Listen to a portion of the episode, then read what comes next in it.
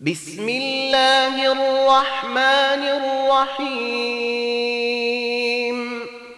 أريت الذي يكذب بالدين؟ فذلك الذي يدع اليتيم.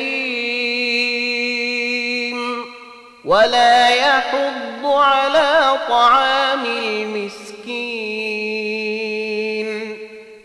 فويل للمصلين الذين هم عن صلاتهم ساهون. الذين هم يراءون